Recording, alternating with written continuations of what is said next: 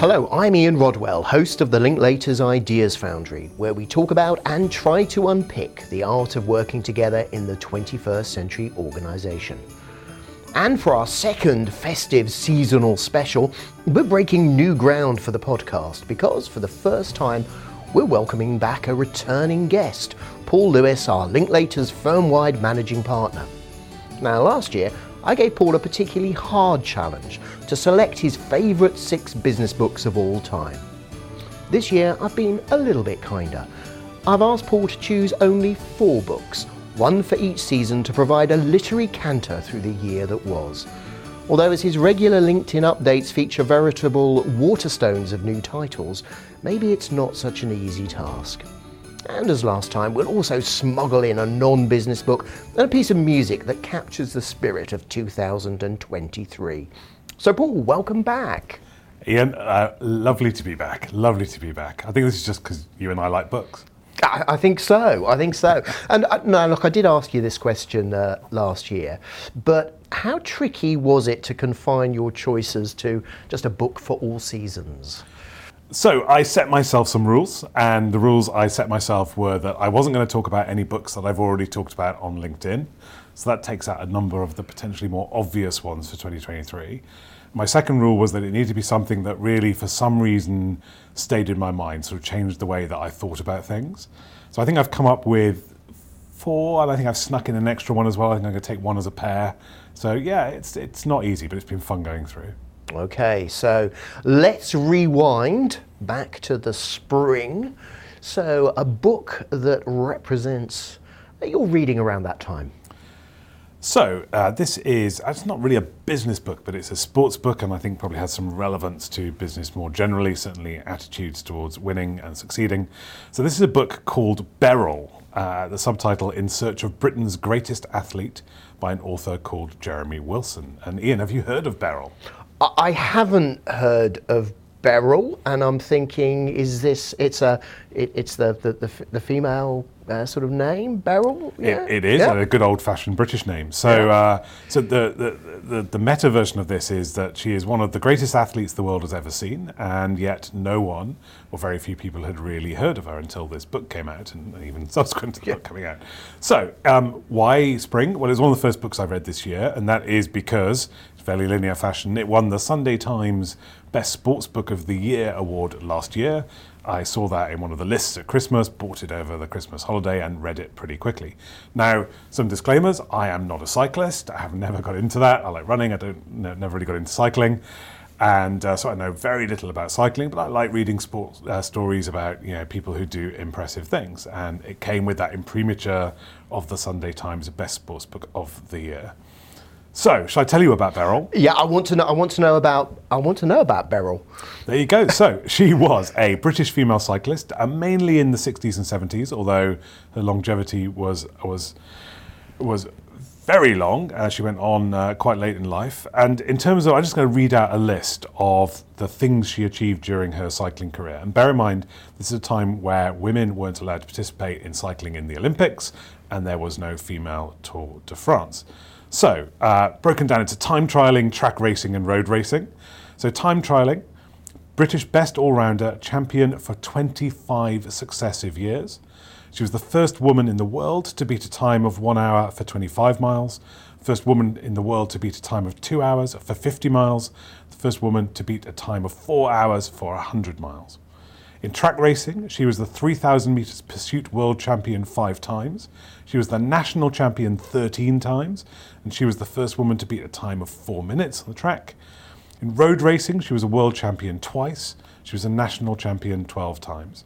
In 1967, and this is one of the things she became incredibly well known for, she became the only woman to beat a men's competitive record riding 277.25 miles in 12 hours and she was awarded the MBE in 1964 and the OBE in 1968. Described by contemporaries as the greatest cyclist who ever lived, by some as the greatest sportswoman of all time, and yet very, very, very little known. So that's a pretty impressive roster of uh, of achievements, isn't it? Yeah, I mean it's it, it's it's amazing, and to sort of be under the be under the radar, and. Uh, I mean, is uh, how, how long did Beryl go on for in the? Uh, well, so 25 years, I suppose, 25 years, consecutive yeah, yeah, champion. yeah. But but the I, I mean, the question that people always asked was the why is she not more famous? And I'll give the quote from the book because I can't put it better. And the quote from the book is the overarching explanation, however, is simple. This was an era in cycling when the institutional sexism that runs through many sports was shockingly evident. So I'd mentioned there's no Olympics, mentioned there's no Tour de France, um, and and the thing that I suppose makes her fascinating is she was tunnel vision towards her career. So the book talks about her, her marriage, her, her daughter, who also became a, a champion cyclist, the competitive tension between the mother and the daughter. The mother um, always wanted to beat the daughter later on in life, and how everything in that person's, in Beryl's life, was focused around the cycling. So it's described as humble simplicity and bloody mindedness, absolute tunnel vision about meeting her own cycling needs. And like many sports people, a lot of the descriptions in the book come. She doesn't come across as necessarily the warmest individual or the the individual who people would like the most, but that very very driven mentality towards winning. And I suppose in some sort of beautiful uh, closure, book ending, etc., she died relatively young. She died at age 59, uh, running errands on her bike. So she lived on her bike. She, she didn't really have cars. She generally traveled by bike as well in those sort of halcyon 50s, 60s, 70s days. And she died, just fell off her bike and died on the side of a road whilst delivering parcels. So, in terms of, uh, you know, rounding off a life lived on a bike, that seems a fitting way to go. I, I love those examples of that, that focus in a sport which, you know, at the time would have you know, not have been, you know, say, no, no profile at all. And it's like those, um, you know, the sport that always interests me is the fell runners who do these incredible feats of running around the Lake District and, and beyond, often working on, on farms, and they would just go for a 50 mile run over the, over the hills. But completely, completely unknown outside the, the particular sport. So the motivation you must have to do it, because there is very little extrinsic recognition of what you do. So that razor like focus and determination is, is incredible. Yeah, I think it goes to what is your motivation, what is your internal driver. She was clearly, you know, she loved cycling, she and she loved being competitive, but it was something that drove her on. And this was in a time, I mean, sports generally didn't pay a huge amount those times, let alone the female sports. And you know, she worked a, a, on a rhubarb farm uh, and you know, combined essentially working a manual job with doing these phenomenal feats on a, on a, on a bicycle. And the book it talks about the fact that they've if you take the time she was doing then, you update them for sort of modern technology, etc., uh, they work out that she would still be at the very top of what we're seeing from performers today. So against the backdrop of doing that at a very different time. And I love the Fell run, running books as well. Uh, I mean, the Richard Askwith, I think, is a sort of a good Yes, author, etc. yeah. And, but again, it's that mentality, isn't it? It's the go out and do great things before breakfast mentality, which has always appealed to me. And there's something in there which is that mix of the indomitable, but also the the recognition that 99 point whatever percent of human beings haven't got that mentality, and I won't claim to. But I find it fascinating reading about people who do have that. Yeah, it's. I, I mean, I, I don't particularly like. I don't particularly follow cycling, but I, I, I did read um, a book about some of the uh, so the Italian cyclists of the of the twenties and and thirties, and of course they're doing it on bikes that you know by today's standards are you know, very very primitive. But the distances that they were doing in a day like 200 250 miles there seemed to be a culture where people would be out to sabotage you en route. Um, and also you know well some of the some of the strange things that they were taking i think if i remember this correctly one of them was taking minute do- doses of strychnine to aid performance. And do you think get that wrong that's not going to be uh, tremendously performance enhancing so uh, That is true. That is true. I think I've read the. Uh, so it's not like a combat. Yeah, I've read that too. Yeah. Uh, but I think I've read the similar, if, if not the same book, and uh, the other other drugs in there they were using as well, which again would be illegal these days. More of the recreational variety. So yeah, yeah, of a, of a different time. Yeah. Okay, so we, we have Beryl, and this, this, this is fascinating because uh, it is a you know a, a sports figure that I had never I had never heard of. Um, so that's spring. Let's uh, let's tiptoe into the summer. Uh, a book for uh, um, for the middle of the year. Yeah, so I'm going to do these. uh, This is going to be slightly cheating. I'm going to do these as a pair because they're by the same author, and I read them effectively together. And there's there's a heavy degree of overlap between them. So the two books are called Behind the Cloud is one of them, and Trailblazer is the other. And they are both authored or sort of co-authored, but the name up in lights is by someone called Marc Benioff. Um, now, Marc Benioff is the founder of a very now big company called Salesforce. Salesforce and this probably does them a disservice. It's a factual statement of what they do. They sell client relationship management software, and the biggest vendor in the world of that. Started in the late 90s by Marc Benioff, uh, and they've come to dominate that industry. But so Behind the Cloud is a bit of a tale of how it all started and how it came to be. Trailblazer, much more recent book, looks at the, the Salesforce culture, and in particular, this idea of a company having a purpose. And I find that fascinating because I think so many companies struggle with, you know, does a company need to have a purpose or not? And you go back to the 70s and the Friedman-esque, you know, that the sole purpose of a company is maximizing profits for shareholders. And, and you know, that's, that's not seen now as the modern explanation of what a company should do. Uh, and I think the thing I found really telling about both these books was and maybe you can get this in a founder-led business in a way you can't elsewhere, is there's just a real simplicity about it. It's a, Salesforce are a sales-driven organization. You could not be more focused on succeeding in your business, and yet they are also incredibly focused on this idea of doing good in their community. And I just I found it a really fascinating combination of books to read for this idea of okay, what can business do and and what should business do? Can you tell me a bit more about that sort of doing good in the community? What that what that looks like for for Salesforce? What that involves? Yeah, so I'll use um, so the phraseology that Marc Benioff uses in there. So it talks about cultural totems at Salesforce and this idea that that it's more than just making money. So it talks about a, a commitment to getting involved in a world beyond our walls. And talks about our people want to help communities, they want to help others grow, and they want to make our customers and our companies successful. And, and Benioff presents it as a very intrinsically linked aspect of we want to succeed as a business and we want to help our communities. The two things are not inconsistent, they are consistent. And he talks about when they look at why people join Salesforce, actually giving back is the second highest reason why new hires join Salesforce, and it ranks in one of the top three reasons why employees stay. I think what Benioff did with Salesforce is they they looked at their giving and, and they ended up doing quite famous phraseology 1% of equity, 1% of product, and 1% of employees' time towards giving back. But it does run through their company. Uh, they, they hire people who want to be highly successful business people, but also want to give back, and that vision permeates. And I thought the way in which they do that is fascinating. I love that phrase, cultural uh, cultural totems. you like your good words. You Uh, like your good yeah, words. no, I, I, I, I do like that, and I, uh, yeah, there's definitely a point there, isn't there, about the about that that vision, what an organisation stands for at its heart, and if you get that right, that is going to resonate with people. It's going to bring them bring them in. Um, it's very powerful. Yeah, and, and you know, no surprise, given my position, one of the reasons I found it very interesting was to then try and reflect on. I think it's a, it's a perennial question these days for big law firms. You know, what is a purpose of a law firm? Does it make sense for a law firm to have a purpose? We at Linklaters do a huge amount around giving, and it's highly important to to all of us.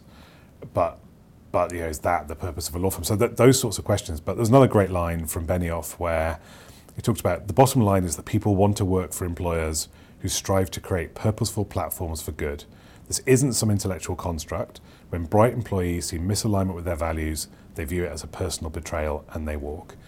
And, and that resonated. I also, the bit about not being an intellectual construct resonated because Uh, you, can, you can overthink things. I mean, you can overthink things in terms of having to have a, a framework, a rubric, some sort of very logical thing. And lawyers, gosh, yeah, we probably do that more than most. And at some point, you read the, the, the Behind the Cloud and Trailblazer books, and you go, yeah, it's not hard, right? It basically, you just you are relentless about giving your customers what they need on the business side, and you are relentless about doing good out there in the world. And it doesn't need to be more difficult than that. It doesn't need to be something where you go and sort of spend years and years pondering over metaphysical questions. Just hmm. embrace both of those. And then and, this this sort of explains a little bit my thinking. One of the things that's that's most stuck with me this year, and this is not a book, and I'm going to cite and quote the relevant individual, but a few times I've been at events where Paul Drechsler, who's the chairman of the ICC, the International Chamber of Commerce, um, has been speaking, and, and it's sort of charity type events. And, and the challenge that Paul has been setting for businesses, which is sort of sitting in my head, um, yeah, and, and, this is quite UK focused, but you can extrapolate it for where people are. And the challenge Paul would say, and say very emotively, was in the UK, we are the sixth richest country in the world, and yet we are spectating on poverty. We have 14 million people living in poverty in the UK, 4.2 million of them are children. At age five in the UK, disadvantaged pupils were 4.8 months behind their peers. That was in 22, and that gap is widening. So it's widening um, compared to 2019. Um, so it had narrowed for a little bit and it's widening again. And by the end of senior school, disadvantaged pupils are over 18.8 months behind their peers. And the challenge Paul was giving it was why does business not use its voice to articulate its views that this is unacceptable more clearly? And, and so both of those stayed with me and I was reading then these books and they all sort of tended to come together. So something I'm thinking about a lot. I won't claim to have answers, but certainly it's something that's affected me as an individual and as a leader during this mm-hmm. year, which is why I cite these two books. Yeah, and yeah, yeah, at heart, businesses are made of people, and people do wonderful, generous things outside the organisation. So why shouldn't they do exactly the same within the organisation as well? Yeah, and why shouldn't we, as organisations, um, be prepared to use our voice to support that as well, and our actions, probably even more importantly. Yeah. So, let's head into the autumn. Uh, a book for the autumn a book for the autumn. So this one picks up probably a number of themes that uh, that were around this year, but sort of it's almost like the uh, it's like the prequel. Yeah, what uh, what happened before. So this book is called The Founders, and it's by an author called Jimmy Soni, S O N I. And I will uh, make the point that not all these books were published this year. They just happened to be ones that I read at a particular point this year and they resonated. So, what is the Founders about? So, the Founders is about essentially the formation of PayPal. So, the early years of PayPal, how it came together, sort of a young Elon Musk, uh, and and yeah, given this year, Elon has been in the press quite a lot for Twitter, X, whatever you want to call it these days, the artist formerly known as Twitter, and and clearly other business uh, interests. And there's the other very big book this year, the Walter Isaacson book on Elon Musk, which is on my Christmas reading list. Actually, it was fascinating to go back to the start, to go back to the the 90s, that era in Silicon Valley. It's got sort of you know LinkedIn, lots of other founders who pop up throughout all these different companies. Peter Thiel, and it's just fascinating to see you know, what they were doing then, how it became these big organizations today, but also the themes that stayed consistent throughout. Always, always fascinated by um, how how organisations that turn out to be incredibly successful, how they start, what are the what are the seeds for it, where does it where does it spring from? Was there any indication of that in the in the book? Was it just these individuals coming together, the right individuals at the at the right time? Was it that that was the business idea that had found its moment? What? Yeah, I think it's. Com- I mean, the easy answer is it's a combination of all of those things. I think what came through was, and this again is to be both um, lauded and criticised, is uh, a relentless approach towards making this succeed. So the energies and the clarity that went into it, and at, at the extremes, that was to a brutal degree in terms of I'm not sure that that these were fun people to be around, given they were so driven. Um, but they created something special as a result of that. And there's some phraseology in there that, that stayed with me. So, for example, there's one bit where Musk is talking about the importance of making decisions. And he talked about if there were two paths where we had to choose one thing or the other, and one wasn't obviously better than the other, then rather than spend a lot of time trying to figure out which one was slightly better, we would just pick one and do it. And sometimes we'd be wrong, but oftentimes it's better to just pick a path and do it rather than just vacillate endlessly on the choice. And coming from a law firm where lawyers like reflecting on things to, to a large degree, actually that one really resonated. But yeah, this hunger, this drive, this willingness to make choices, willingness to take risks, I think clearly Elon Musk has done that throughout the remainder of his career. Actually, that really came through. And you also do get that sense of fragility of how it could have all gone wrong any number of times within that. The amount of risk was very, very high. I think, in terms of that focus, and I think this is a story about PayPal, but I could have got it wrong. That apparently there was a senior executive within PayPal who was known for strolling the corridors, going into meeting rooms, and if the attendees could not articulate the intent of that meeting, why exactly were they spending time in that meeting room? He would terminate the meeting there and then and just kick them out. Yeah, and there's which, a, which I think so- is, is something perhaps we've all got a lot of sympathy for. the- yeah. There's, there's an honesty of that. So, so another thing that really stayed with me, and uh, I'm not advocating this necessarily, but um, there, there was a comment about the fact that PayPal had this friction, right? It's a friction of which that that's an example where. Um, and that friction, though, was a creative friction. So there's a quote by one of the founders, Levchin, and he says, you know, look, the management team at PayPal was very frequently incompatible. Management meetings weren't harmonious. Board meetings were even worse. They were certainly productive meetings. Decisions were made and things got done, but people got called idiots if they deserved it. And then Levchin talks about his next company, his next startup, which he won't uh, know because it didn't go anywhere. He says, you know, we tried to create a nicer environment. The idea of having meetings where people really like one another seemed great. Um, and he says that was folly. The mistake was to conflate anger with a lack of respect. People who are smart and energetic are often angry, not at each other. They're angry we're not there yet. They've got to solve X when they should be working on some greater problem. So know, disharmony at PayPal was actually a side effect of very healthy dynamics. You have people complain about each other behind their backs. You have a problem. If they don't trust each other to do good work, they've got a problem. Um, people know their teammates are going to deliver your good, even if they're calling each other idiots. And you know, there's something there. Right? I'm clearly not advocating a, uh, a, a, an organisation or a setup where where you know it's, it's anger and, and, rage or whatever. But yeah, that idea of you know you have to be transparent and open, right? Being willing to challenge each other ideas. That's where great things come from, and not taking it personally. So there are a few sort of quite individual bits in there that resonated, but. Um, yeah, I, I, I, very clearly will say I'm not sure that all the aspects of uh, of it are role models for uh, for other companies. Well, yeah, I mean, it's always that balance, isn't it, between um, between groupthink and uh, and dysfunction, and that creative tension or dissent that you get. Um, I mean, going way back in the day, it's always fascinated me that um, rumours by Fleetwood Mac turned out to be you know, was it 50 million copies sold when you think that none of the band members were know, in the uh, in the studio at the same time. You had two fractured relationships and prodigious consumption of class A drugs. On the face of it, it doesn't seem the recipe for a best-selling album. But I guess just like PayPal, there was that desire there to create what was going to be the best album of their of their careers. And once you've got that focus, and of course all the tension and uh, you know, the creativity fed fed into that. But uh, I suppose there's also uh, showing my academic side. There's a survivorship bias there, right? Of what, what about all the bands that had the uh, creative tension in the politest terms and failed because of it? So uh, there you go. Yes, yes. I, I, Correlation and causation. Yeah, there, there were a few in the 70s uh, and beyond. so look, we have autumn. Let's let's uh, let's go into winter. Yeah, so this is hot off the um, well, hot off the Paul Lewis reading process, I suppose. So I was reading this over this weekend, just gone.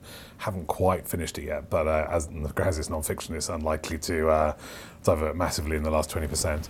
So this is a book called Scaling People by Claire Hughes Johnson, and I bought this a while ago. So it was sitting in my sort of very big pile of books to read and I was reading the latest edition of Forbes at the weekend, as you do, and that had one of those that time of year. You know, the business leaders recommend books that have meant the most to them this year. And and actually, what was interesting the way the Forbes did it was they they didn't just make sure every book was different. They just basically took a load of leaders and said, "What book would you recommend?"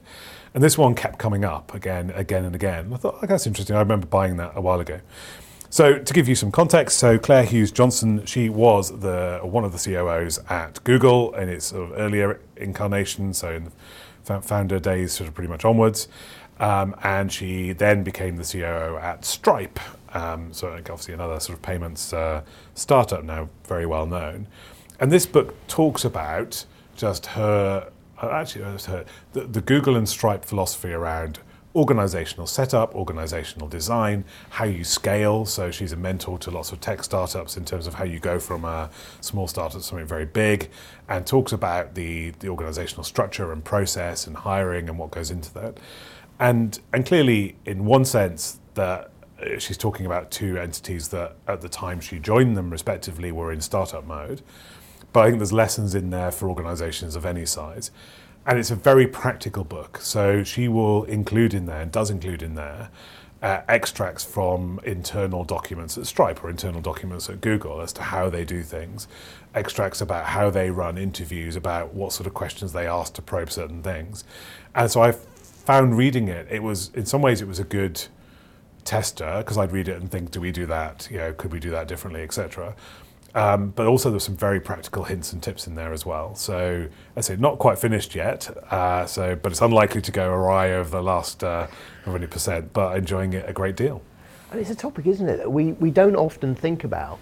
We imagine that this progression from startup to large, successful company follows this kind of nice little incline.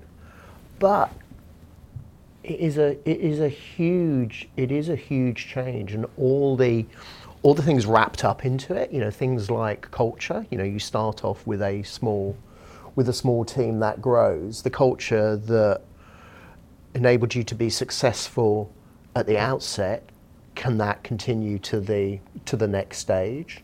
Plus you know all the all the organisational and administrative uh, consequences of that. And I guess it's not dissimilar if we if we step if we sort of step into the sporting world, teams that you know shoot up the leagues um, and then trying to maintain that success because the things that made you successful at the outset are those the things that are going to sustain you for the uh, for the longer term. Yeah, well, I'm sure there's another book somewhere, isn't there? The uh, what got what got us here might not get you there, or type, I think that's Yeah. the phraseology. Yeah. I mean, there are a few things that really um, resonated when I was reading it. So, just a, a few of those sort of little phrases that stay in your mind. So, one was about scaling to the call. Um, it's a phrase she cites where she talks about the fact that you know you're hiring individuals and they can do the current role very very well. But then when you look at will they be able to scale to the increasing size of the company, the increasing ask of those individuals, hmm. do they have that capacity effectively, that capacity to change? And I like that concept. The other one she talks a lot about is around focus and strategy. And there's a quote which she says, I'm fond of saying a strategy should hurt. The trade offs, where you invest time and resources and where you don't, should be painful and disappointing, either internally or to your customers. There's no such thing as a strong strategy that prioritizes everything at once. And maybe this was the salve for me as a managing partner, in that uh, it yeah, maybe maybe sort of gives me a self justification for the disappointment I create uh, in terms of us following our strategy. But I think that's such a good phraseology. You know, to have a a good strategy, you need to have that focus. She also cites, and I'd seen this um, earlier this year, I think this is one where I had mentioned it on LinkedIn, uh, the famous Peanut Butter Manifesto, which was written by someone at Yahoo, became famous, and it was talking about um, the strategy of Yahoo at the time being described as spreading peanut butter across the myriad opportunities that continue to evolve in, in their case, the online world. And as a result, a thin layer of investment spread across everything we do, and thus we focus on nothing in particular I'm all about you know strategy and focus and knowing where you want to get to. So that phraseology really resonated. And then she makes the point of that doesn't just happen. You need a structure around it. You need an organisation. You need to find the right balance between not having too much bureaucracy, but also having something that enables you to scale. And that is also a constant challenge with any organisation. Of that, you know, how much bureaucracy do you have? How much of it is worthwhile? And how much just becomes you know muck jobs, effectively jobs for job's sake.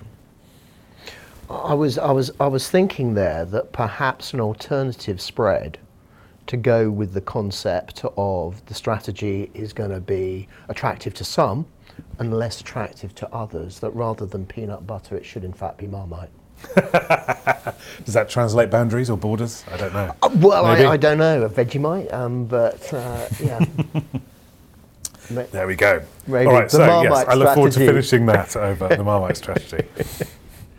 So last year we also had uh, the option to include. Now I know Beryl is not strictly a, a- business book, but is, is there a another non-business book that you would like to include in your year's reading?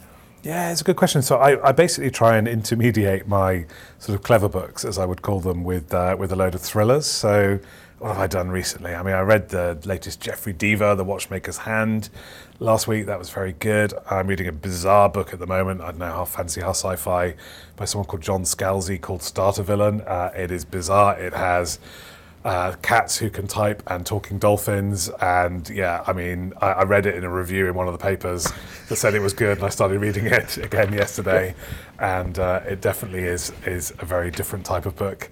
Enjoyed that. Back to sort of Australian noir, Chris Hammer, the latest one there, Cover the Bones. That was also very good. Spy novels, Kennedy 35, Charles Cumming.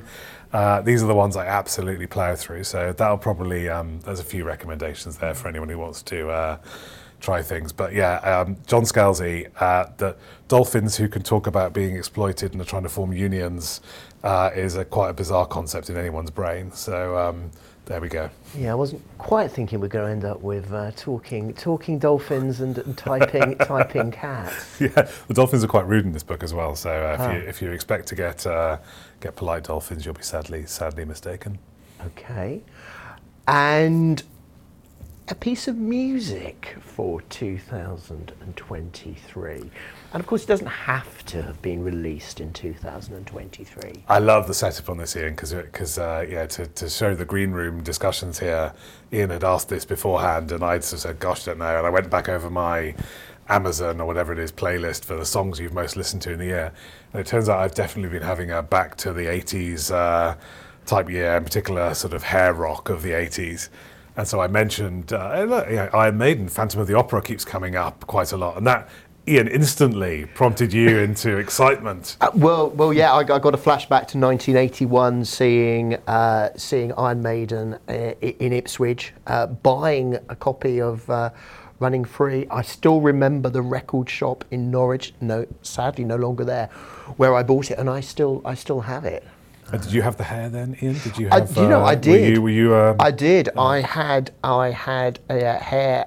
Hair. I, in fact, I had the distinction at one time of having the longest uh, boy's hair in the school. So it was down my. it was down my back. Sadly, long. Sadly, long gone. Um, yeah. So well, I'm, I'm very impressed by that. You need to bring a photo in at some point. But uh, yeah, but one of those again. I'm not sure how many people know that. Uh, I mean, that song was obviously famous in the UK at least. Not sure how much is translated globally as being the opening bars of the very famous Lucozade advert. Uh, which was one of the, sort of the best opening riffs of I think any piece of uh, music of all time, which is clearly why it's featuring on my playlist. Uh, it's clearly it's one of my running tracks for the year. well, I can see it's a great. It's a. It's a great running. It's a great running track with those galloping bass lines. It just drives you on. There you go. There you go. So yeah, so that's not a 23 song, is it? But anyway, that uh, that seems to have popped up the list very much on my most played. So It is uh, timeless. I'm going Yeah. to do that. Yes, timeless. Iron And, yeah, sometimes it's timeless. nice to go back to uh, go back to, to things that you uh, enjoyed when you were uh, at a different stage of your life. Paul, thank you once again for a wonderful conversation. Lots of lots of book ideas. I think well I'm tempted by them all, but definitely by Beryl. You know, to have someone I hadn't heard of before to have achieved so much, I, I do need to go and read that. Yeah, and it's definitely one. I read all the reviews of it and just go, oh, this book's brilliant, this book's brilliant. I'm thinking, really? I mean, it doesn't sound that brilliant. Read it, absolutely transfixed, as you can tell. So uh, it is definitely one of those ones that I think you'll be gripped from uh, pretty much page one. Okay, that's my Christmas reading sorted. Thank you so much, Paul. Always a pleasure, Ian. Thank you very much.